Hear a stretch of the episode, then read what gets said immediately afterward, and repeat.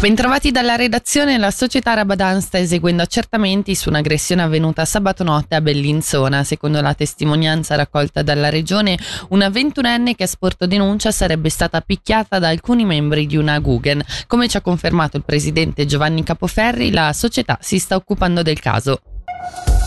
Una minorenne è stata investita sulle strisce pedonali sabato sera a Precassona. La polizia è sulle tracce dell'automobilista che, come riporta Tio, ha proseguito la sua corsa senza fermarsi. La sedicenne ha invece riportato serite serie ferite e dopo essere stata operata dovrà affrontare una lunga riabilitazione. Nel Mendrisiotto sono finiti in manette due uomini per un ingente traffico di cocaina, ci dice di più Federica Bassi.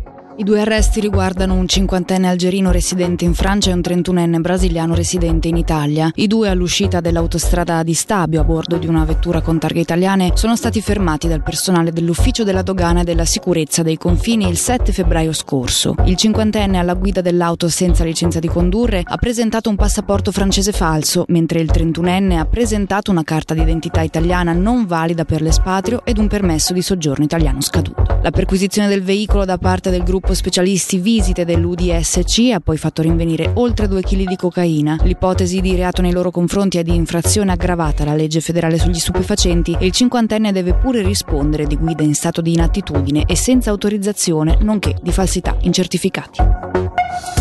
RDP, la rete a difesa delle pensioni, conferma lo sciopero per il prossimo 29 febbraio con lo scopo di far riconoscere il mancato rincaro negli stipendi dei dipendenti pubblici. Ha preso il via oggi sulla 13 la realizzazione di un ponte in cui attraverseranno il il cui attraversamento sarà riservato agli animali selvatici a partire dall'estate del 2025. Il passaggio faunistico tra Lumino e San Vittore collegherà infatti le due sponde del fiume Moesa, zone golenali di importanza nazionale che dal prossimo autunno saranno rivitalizzate con un progetto da 33 milioni di franchi. Sentiamo il portavoce dell'Ufficio federale delle strade Eugenio Sapia.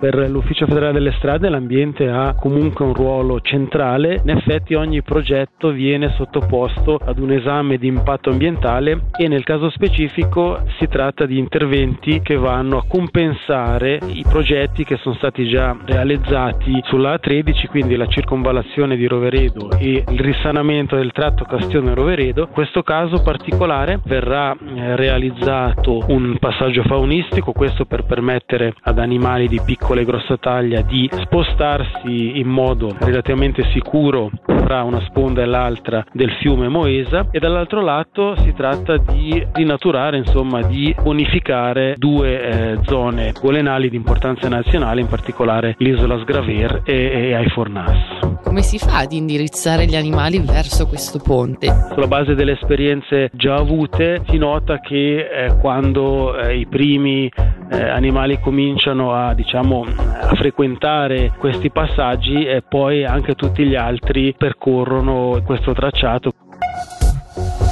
Dalla redazione per il momento è tutto, l'informazione torna tra un'ora.